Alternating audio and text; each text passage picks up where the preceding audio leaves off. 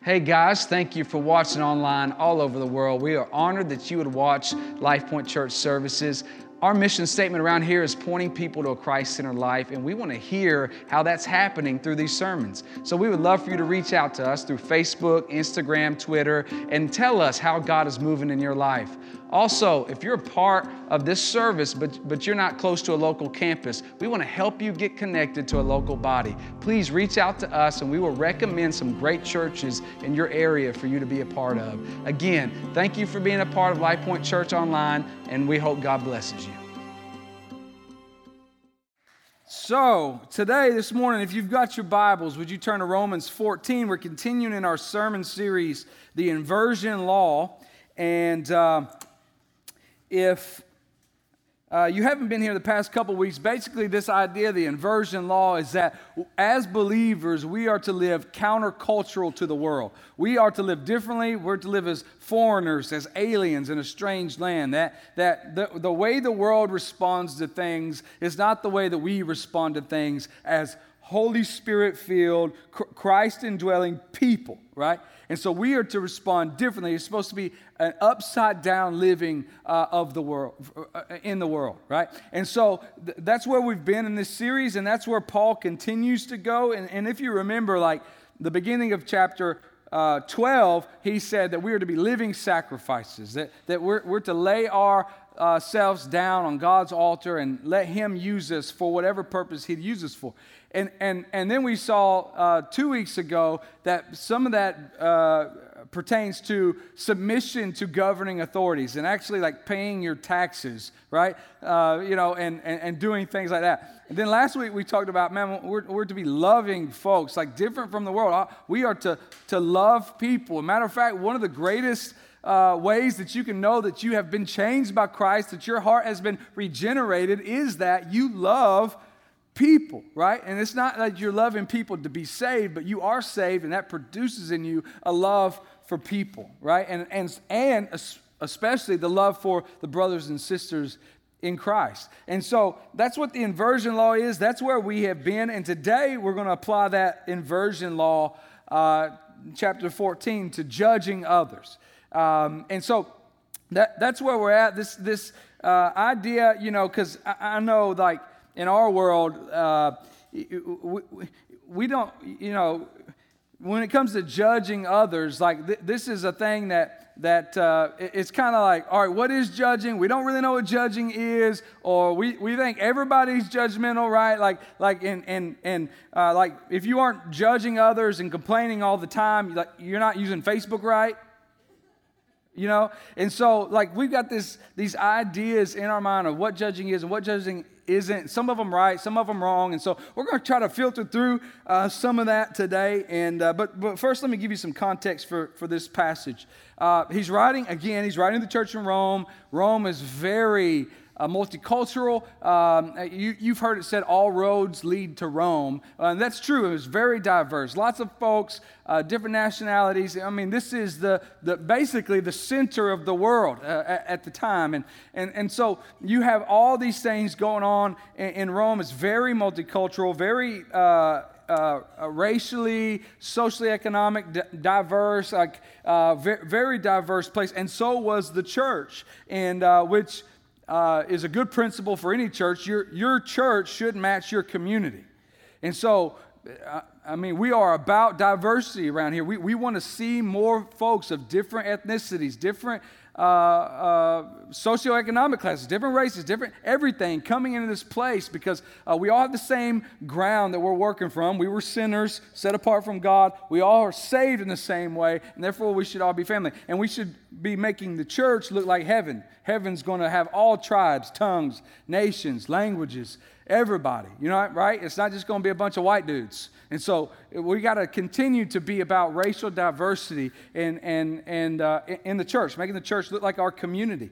Uh, but in this church, uh, two, you had, it was a growing church, a lot of new believers. They had a lot of new believers, they had a lot of mature believers, which we'll see in, in a moment. There were converted Jews, there were converted Gentiles, uh, rich, poor, educated, uneducated, uh, probably Democrats, Republicans, right? They didn't have those, but you know what I'm saying, different political views. Uh, they, they, had different people, uh, different opinions all, all through the church. Meat eaters, vegetarians, you, we'll see that through the, through the text today. Uh, you, you, had all kinds of different, different folks. Teetotalers, right? People said, if you sniff alcohol, you're going to hell, and people enjoy a good cab, right? So it's a it's a wide variety of people in this church, and and each church um, uh, should is diverse. It should be. We should have, you know, we should not all agree on everything. That would make us a cult, right? So we're not a cult. Uh, we, we have differing views on, on, on everything, right? And so, uh, uh, and, and the church should, should be like that, right? And, and so what we're going to see here today is uh, that there was some, some things going on in the church, like the meat eaters were looking down on the vegetarians. And the vegetarians uh, were saying that the meat eaters were just shallow, just they don't even think about anything. And so th- there's all these dynamics going on to where preferences uh, begin to trump the purpose right? So the preferences, what, like their view on eating meat, their, their view on holy days, uh, uh, it, it, just begin to uh, trump the gospel, the, the purpose for them being there, which I think is super applicable to us, especially in this uh, time that we're going to be merging with another, another congregation, because there are going to, going to be some times in this transition that your preferences are going to be uh, going to have some tension put on them right? Oh, my preference is to sit in a middle school hard plastic seat. I don't want a comfy chair. Now, I know that's going to be hard for you to deal with, so I'm trying to help you through that, all right? Well, I no longer slide continually through the service, right? I know it's going to be tough for you, right? Uh, but there's, there's going to be other like real preferences that, that are going to be put some strain on but in those I, I, I plead with you. Remember the purpose right? Remember the gospel purpose. Remember the reason that we do this to give praise and honor and glory to god to see the next generation raised, raised up to worship and honor christ to see christ exalted in our community and that folks may come to hear of the saving nature of Jesus and be saved by him. That's the purpose. And anytime our preferences, whether it be seats or carpet color or location or, uh, uh, or, or anything, right? Music style, that's a good one. Our music style. Anytime our preferences begin to trump the purpose, we're out of line. We need an alignment. We've misaligned uh, when, when, when the, our preferences start chipping away at the purpose, we're missing something up here. And so that's what Paul, he's, he's, he's, he's, uh, he's preaching this church and very diverse church, differing opinions on everything, right?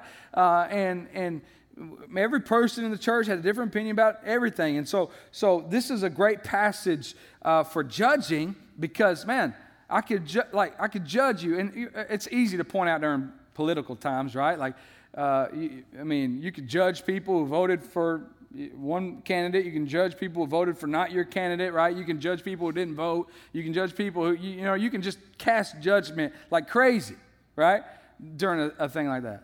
Uh, or you know even even in the church you can uh, you, you can judge for all kind of things and so paul's saying look let's lay this out. Let me teach you on this so that we are uh, rightly united as a family. That we're not putting our preferences over purpose, but as purpose over preference. And that you are a body, you are connected as a body, one unit, and you should be family. And, and not all family agrees on everything. I don't know if y'all know that or not, but family doesn't agree on everything. And so he's telling us how to work out our differences, keeping the gospel the gospel right? Keeping the main thing the main thing. All right, so let's let's read. Uh, let's read the first four verses. As for the one who is weak in faith, welcome him, but not to quarrel over opinions. One person believes he may eat anything, while the weak person eats only vegetables. Let not the one who eats despise the one who abstains, and let not the one who abstains pass judgment on the one who eats for God has welcomed him. Who are you to pass judgment on the servant of another? It is before his own master that he stands or falls, and he will be upheld, for the Lord is able to make him stand. All right, so two things going on in the church. I've already mentioned the first one being uh, some were eating meat and some um, thought eating meat was a no no. Obviously, culturally, um, the Jews had certain things that they were not allowed to eat. They were mandated by Scripture not to eat, right? So, pork was one of those. They could not eat pigs. So, when all of a sudden, you know, they're, they're doing church with a bunch of Gentiles who love bacon, right? And so they're like, oh, just, we don't know this is right. We think this is wrong. This doesn't feel right because of my past, because of my culture, because of what I've always done, because of my traditionalism. I'm saying, oh, I don't think eating bacon is right. And then you have Gentile believers who are coming in, and th- there were certain meats that were sacrificed to idols that maybe the Jews were eating. And so they kind of felt weird about that. And our culture, that's generally sacrificed to idols. It doesn't make sense why you would be eating those things. And so what would begin to happen was they would be judging one another on, the, on these very thing. And they would say, those people are eating meat, and the people are eating meat, and those people aren't eating meat. Like they're, they're abusing their, they're restricting our freedoms, and all these kind of tensions going on in the church. And, and, and so both, both were having a difficult time. But notice Paul says that the weak, when we think weak, we, we our, our concept of weak, I think, is different than what Paul means here because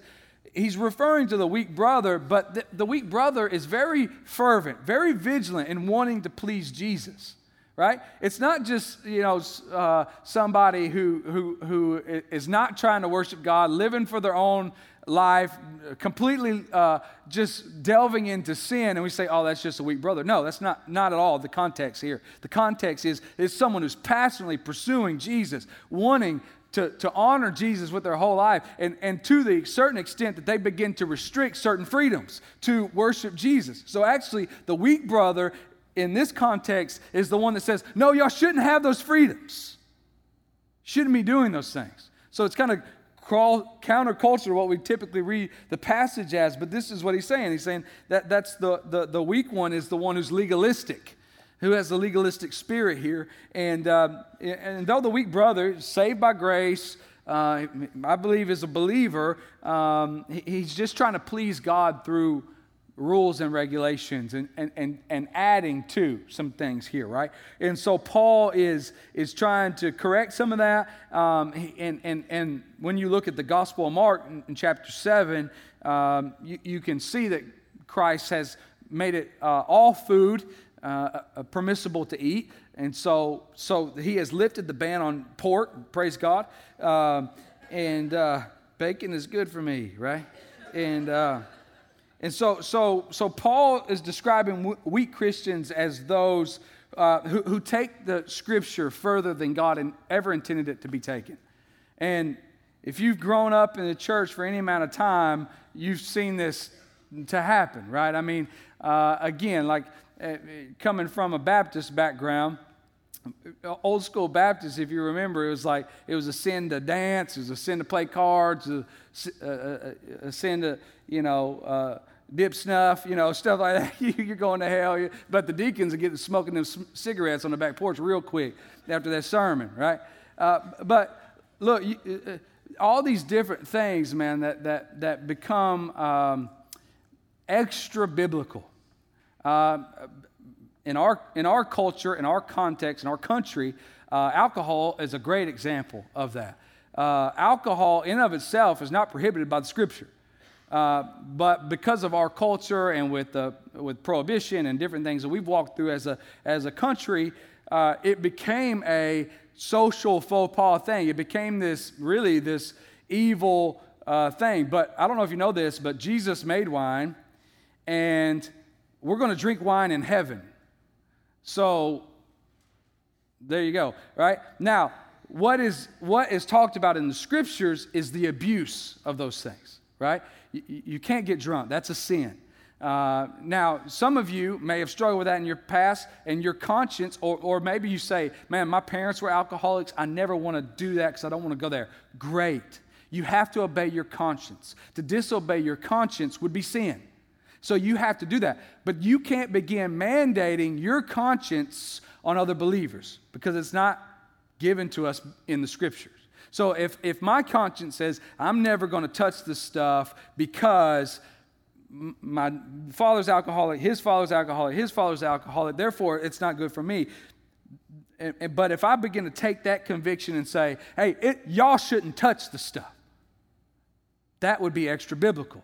That would be going beyond what God has regulated and commanded, right? And so, uh, and so then I begin to judge you for, you know, drinking your PBR, right? Now I may judge you if you drink PBR, but uh, uh, that's just because you drank PBR, right?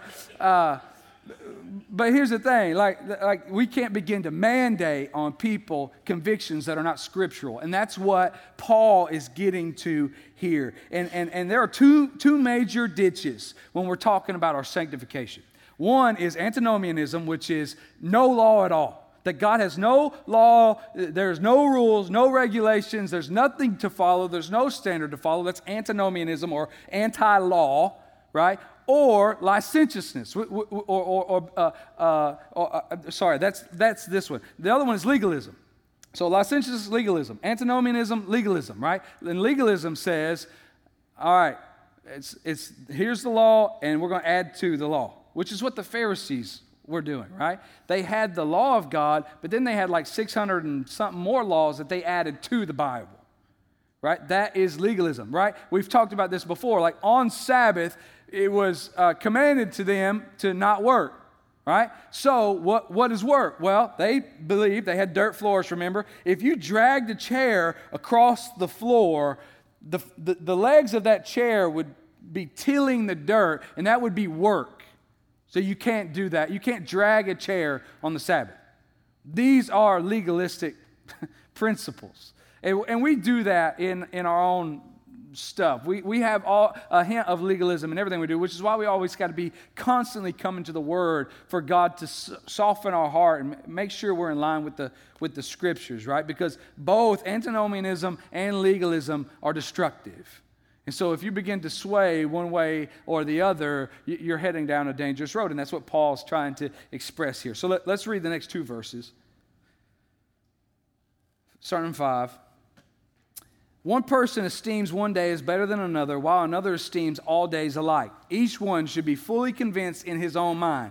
The one who observes the day observes it in honor of the Lord. The one who eats, eats in honor of the Lord, since he gives thanks to God, while the one who abstains, abstains in honor of the Lord and gives thanks to God. Okay, so the second problem going on is that the Jews were trying to hold on to holy days right? Remember, the Jews had all these feasts and festivals and holy days that they, that they would hold on to, and the Sabbath. They would hold on to these days as holy days. And when the Gentile believers weren't practicing their holy days, they'd fly off the handle.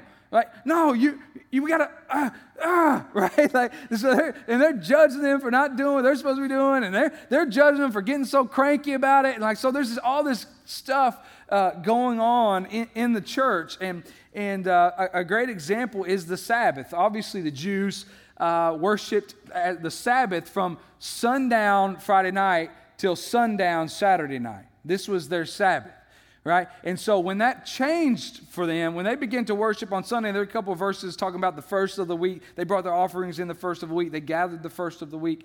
Uh, some different things uh, leading to uh, the Christ, uh, Christianity uh, celebrating the Sabbath day or worship day on the Sunday, right? So, so when they begin to shift in that, obviously this is what the Jews had always done. They'd always done the Friday night, Saturday night thing, right? And so a shift in that is like, oh, change. And we know all of us struggle with change, especially when you, if you're talking about a change that you've done all your life, and for every generation you've ever heard of has done that. Right? And so change is difficult. It's hard. It's, it's, it's not easy. Change on any level is not easy. But change for the Jew here is definitely not easy. And so they're like flipping out on why these things would be moving uh, to, to Sunday. And they be, begin to have to release their idea of these, these holy days, that every day is the Lord's day, right? Uh, and if you look at uh, just some scriptural context, I think it's uh, Colossians 2 14 through 17 ish. It, it, basically, the scripture is releasing the holy days, releasing the Sabbath days, like uh, saying you're not bound to those anymore. Right? And by not bound, it doesn't mean we neglect meeting together. We still have a Sabbath in principle, but that doesn't mean it can't be, we can't worship together on Saturday night or Sunday night or Tuesday morning. I don't know. I'm throwing stuff out every day is the Lord's. Every day is uh, the Lord's day, right? And so, uh, but when, but the the gathering of the saints, when you gather, uh, I think uh, I think that's a great day to do a Sabbath rest kind of day. Okay, so today's a day. I'm just we're gonna, as a family, we're gonna worship God. We're, we're going to. He's to be the focus of today. Now, he should be the focus of every day, but where you stop life for a bit of time for the purpose of we're going to honor the Lord today, right? But, th- but whether you do that on Saturday or Sunday or you know, Friday, I don't know. Maybe some of you, you have w- weird work schedules and you don't, you know, or your husband has weird work schedules, right? And Tuesday is the only day that you and your family are together. And maybe that's your day to say, all right, we're going to worship the Lord today as a family. And so when you do, it's not important, but that you do it is important. That you're worshiping, you're gathering with the believers, that you are uh, doing some family worship stuff uh, with your family, right? Um, so, so the Jews began to elevate opinion over Scripture uh, because they, they, they were trying to hold on to these, these traditions. Now, in verse 1, Paul said that we shouldn't quarrel or judge people because of their opinions or preferences uh, or, or over non essential issues, right? So he's not talking about essential issues, right? Uh, I, I want to be clear. So he, he's not saying, okay, if someone believes that Jesus is the only way to God, but other believes that other people believe that always lead to God, that's okay. No, he's not. He's, that's not what he's saying. That's an essential issue. He's not saying some, some believe that Jesus was born of a virgin, but some think no, he wasn't really born of a virgin. That doesn't matter. No, that's, that's an essential doctrine. That's not what he's talking about here. Uh, or man, some, some think it's okay for homosexuality uh, to, to be praised and honored in the church. Or some people don't. The, the, it's not essential doctrine issues. It's talking about preferences, like your worship style, like your, your stance on uh, anything. that's not scriptural, right? That's not specifically spoken to from the scripture. What kind of car you drive? Right? Uh, you know, if you drive a Ford or if you drive a Chevy or if you drive a Honda, it doesn't matter. those things don't matter, right? And, but if I start judging you because, you, you know, I'm like, oh, real Christians shouldn't drive a Cadillac, right? Real, real Christians wouldn't drive a Ford.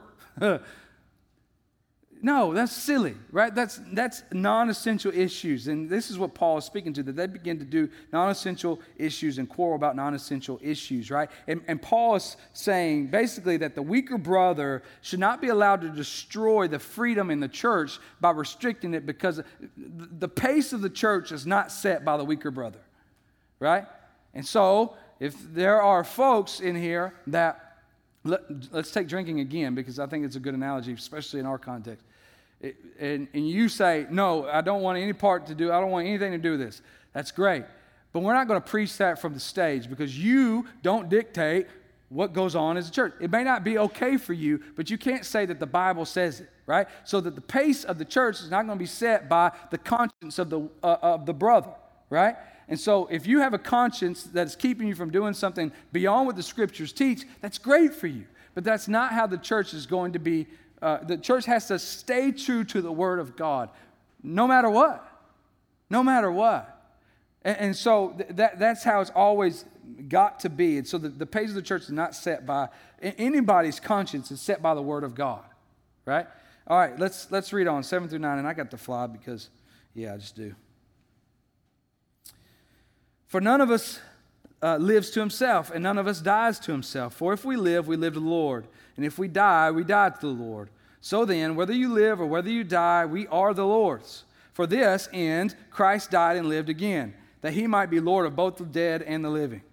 All right, so, so uh, in verse 6, uh, Paul says that we should be convinced in our heart uh, and, and, and, everything we do should honor the Lord. It, it echoes 1 Corinthians. It says, whatever you do, whether you eat or drink, do for the glory of God. And, and so everything we do, whether we live, whether we die, no matter what we do, should all be done uh, for the Lord. So if we live, we live for Him. If we die, we die for Him. All of us uh, live unto the Lord. So he's saying this because he's saying, if you are a vegetarian, then, then you know, eat your tofu and bean sprouts for the glory of God right?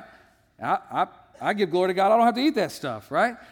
Uh, if, if you're a meat eater, get you a nice uh, sirloin and praise God. You know, don't cook it uh, well done, okay? Get, get a good cut, right? And, uh, but praise God for it, right? Pra- praise God. Whatever you do, whether you eat or drink, do all for the glory of God. And so, so it, again, let me, let me give you some other examples. If, if you like the King James Version of the Bible, Great for you. Read your King James Version of the Bible. Give glory and honor to God. Uh, but you can't say, you can't begin to say, well, the ESV is, is not. And, and same thing for those of you, which is most of us, who have the ESV, you can't be saying, well, that dang King James Version. Listen, we ought to be thankful for the King James Version because it brought us through centuries of dark ages without Scripture. And so we have a uh, we, we can't be looking down on it and say hey you know do this. Uh, maybe wear a hat right? Wearing a hat. Some, some of you say i can't believe they'd wear that hat in church. All right well in uh, jewish customs you had to wear something over your head as a man. And so are you letting your culture and your preferences dictate what you believe right? And so i think you got to begin to evaluate all this i remember i'll tell you this real quick. I don't have time to tell you this but i'm going to tell you it anyway. Uh, when I was in college, I went to a church in Knoxville. I won't tell you the name of it, but I went to a church in Knoxville, and I wasn't a part of that church. It was just like a concert or something. And I had a hat on, and uh, and I, again, I was a new believer. I, you know, I relatively like a year, year and a half, I've been a believer. And I walk in, and I came out of this church, right, which is you know, we are who we are, and hats were okay. So I'm, I don't know any better. I, you know, I, I, like literally when I came to Christ, I didn't know anything about this Bible. I, I seriously contemplated ripping out every book of this Bible, and putting it together alphabetically so I could find something. because, you know, I'd sit beside my wife, who was like Betty Bible Drill, and they'd say, "Turn to Ecclesiastes." She'd say, "Ecclesiastes," and I'm like table of contents.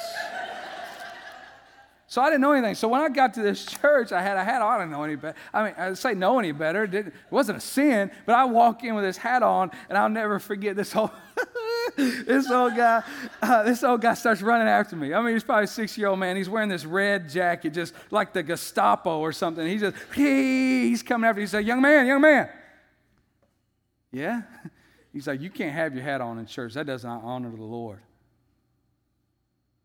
All right, I'll never be back again. Now, I was young and stupid, right? But the point is this is that a preference over the purpose? Is that a preference over the purpose? And so when we have come into our church homeless men, are we going to look at that man and say, hey, you got to clean up a little bit before you come to church? That would be putting a preference over the purpose when we begin to put anything that's not scriptural, that's just our opinion or our preference over the gospel, we got to realign our heart, re, get a new vision for what does the scripture say and what should I hold to? Should I wear jeans or a suit? It doesn't matter. Those things don't matter. Now, you may think skinny jeans should be well off the table. I get that, all right? I'm with you. But it's not in the Bible. I'm looking for it, it's not there. Okay? So wear your skinny jeans for the glory of God, all right? All these things, we, we can't be putting preference over, our, over the purpose, right? We have to hold to what we know to be right and true. That's what's found in the scriptures. Anything extra biblical, we have to be willing to release and let go of because those things are, will, will sway us either antinomianism, licentiousness, or legalism. And we don't want to go that route. We want to hold the gospel as, as what's most prized, what's most valuable. And if someone comes in doing something that we wouldn't do, but it's not against the scripture, we got to begin to say, all right, we're family. This is, this is not a dividing issue. This is not an issue to judge over, right? All right, let's, let's wrap up. I'm sorry, I'm getting to preaching. 10 through 12. Why do you pass judgment on your brother? Or you, why do you despise your brother? For we all stand before the judgment seat of God. For it is written, As I live, says the Lord, every knee shall bow to me, and every tongue shall confess to God. So then each of us will give an account of himself to God. So, so again, passing judgment doesn't mean we, we don't judge people's actions, right? I want to be very clear on this because because this is probably this judge not lest you be judged is probably the most misused scripture in all the bible right? It doesn't say that we don't have authority to judge. We have authority to judge. But our standard for judging isn't our preference or opinions. Our standard for judging is the Word of God. And so, if your brother is sinning, then you have the obligation and really the responsibility to go to him and say, Hey, look, what you are doing, how you are living is sin. It's displeasing to God. It, it's what Christ came to die for. And it's not me judging you, it's the Bible. And so we so not confronting people, not not uh, calling out sin uh, is as bad as judging uh, off of our preference and opinions. We have a responsibility to the body to confront sin. That also means if someone confronts your sin, you have a responsibility, as the scriptures say, to take the, the, that, that confrontation from a brother because that is life to you. They're watching out for your soul. I can't tell you how many times that someone will, will uh, have uh, church discipline. Hey, hey, man, what you're doing is sin. You don't need to be doing that. That's sin. See this in the Bible? It's sin. Well, I'm going to do it anyway. And you know what? I'm just going to go to a different church. That's damning to your soul. The, the scriptures are plain when it says that those kind of confrontations are life unto you. Now, they stink they're not pleasant. They're not comfortable. In the moment, that you hate that person. I get that. But you got to be able to have, the godliness within you to step back and say, Is this true? Is this right? Is the Bible right? Uh, uh, saying this, very thing I'm being confronted on. And, and so those things are life to you. You have to welcome those confrontations from the brother. And you got to be doing life with people so that someone can see your blind spots. I've said this a hundred times. They're called blind spots. Why? Because you can't see them. Everybody's got them. So who's looking out for us to say, hey, bro, uh, you're, you, you're kind of leaning towards like negative about everything. Are you sure that's the way Christ would treat his wife or, or, or the church or anything else? Who's watching out those blind spots for you? And then, like, uh, it's always funny to me when uh, I hear people say, Only God can judge me. Only God can judge me. That should scare the hell out of you. Literally. We will all stand before God. The non believer will stand as death and life judgment. And yes, only God in the end will judge you. And He's going to judge you based on everything in this book. He's going to judge you based on your relationship with His Son. He's going to judge you based on did you bow your knee to Him in this life, or will you bow your knee to Him in that judgment? That's what He's judging you on. Now, for the believer, we will stand before a judgment too. It won't be that same judgment. We will be, because we will have entered into life. We've been covered by the blood of Jesus. We have been saved. So we pass that death and life judgment and we enter into a judgment based on what we did now with the gospel. So we will be judged based on our works, not for salvation, right?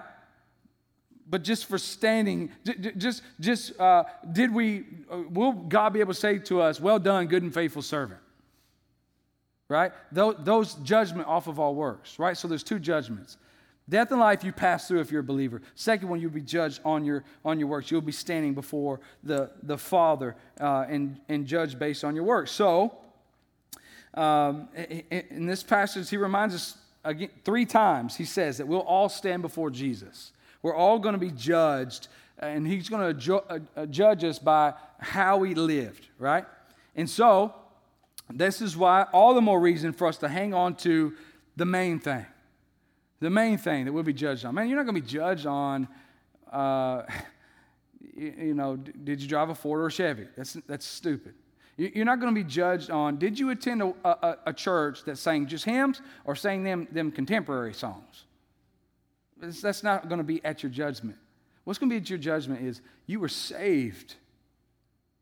If you are saved, you are saved.